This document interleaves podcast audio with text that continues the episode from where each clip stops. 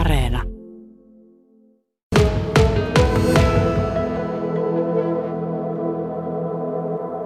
No omalta osalta uusin siis äikän ja sitten psykologian kirjoitin ensimmäistä kertaa. Niin kyllä mä ihan tyytyväinen tuo äikkä meni vähän huonosti, mutta psykologia näillä näkymin tulee M. Ei ole vielä mulle tullut tulokset. Ää, nyt syksyllä ennätysmäärä on ollut kokeilaita valtakunnan tasolla 46 500. Se on kyllä aika huima määrä. Jos inka ajatellaan sitä päätöstä, että itse päätit nyt syksyllä kirjoittaa, niin mikä siinä mahtuu olla syynä? No mä halusin jakaa noita kirjoituskertoja vähän isommalle tai niin kuin useammalle kerralle, että niihin ehtii lukea sitten kunnolla.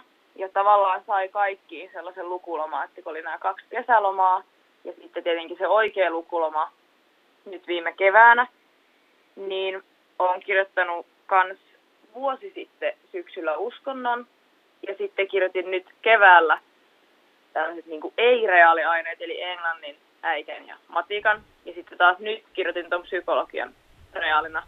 Niin se oli ehkä mulle itselle isoin päätös, että sitten saa paljon paremmin sitä lukuaikaa. Mm, pystyy paremmin ehkä keskittyä sitten aina yhteen aineeseen kerralla. Niinpä.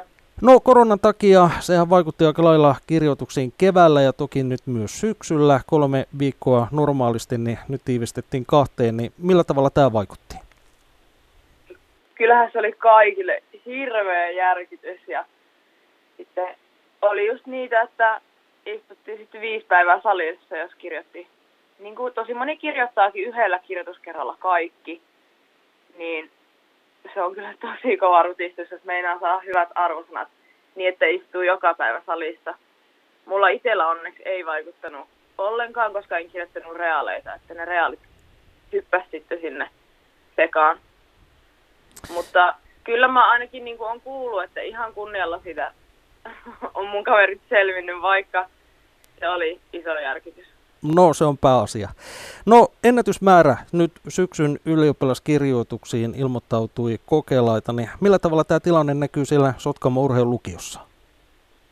No mä en kyllä huomannut mitään eroa, että pystyttiin pitämään tosi hyvin koronaetäisyydet, että oli paljon kauempana pulpetit ja meillä ei kyllä ollut edes kaikki pulpetit täynnä.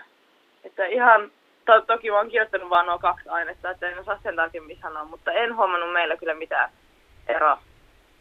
Ihan tämä loppuun äh, Sotkamo urheilulukion Inka Soini, nyt yksi etappi alkaa olla takana, niin minkälaisia tulevaisuuden suunnitelmia mahtaa sinulla ollakaan?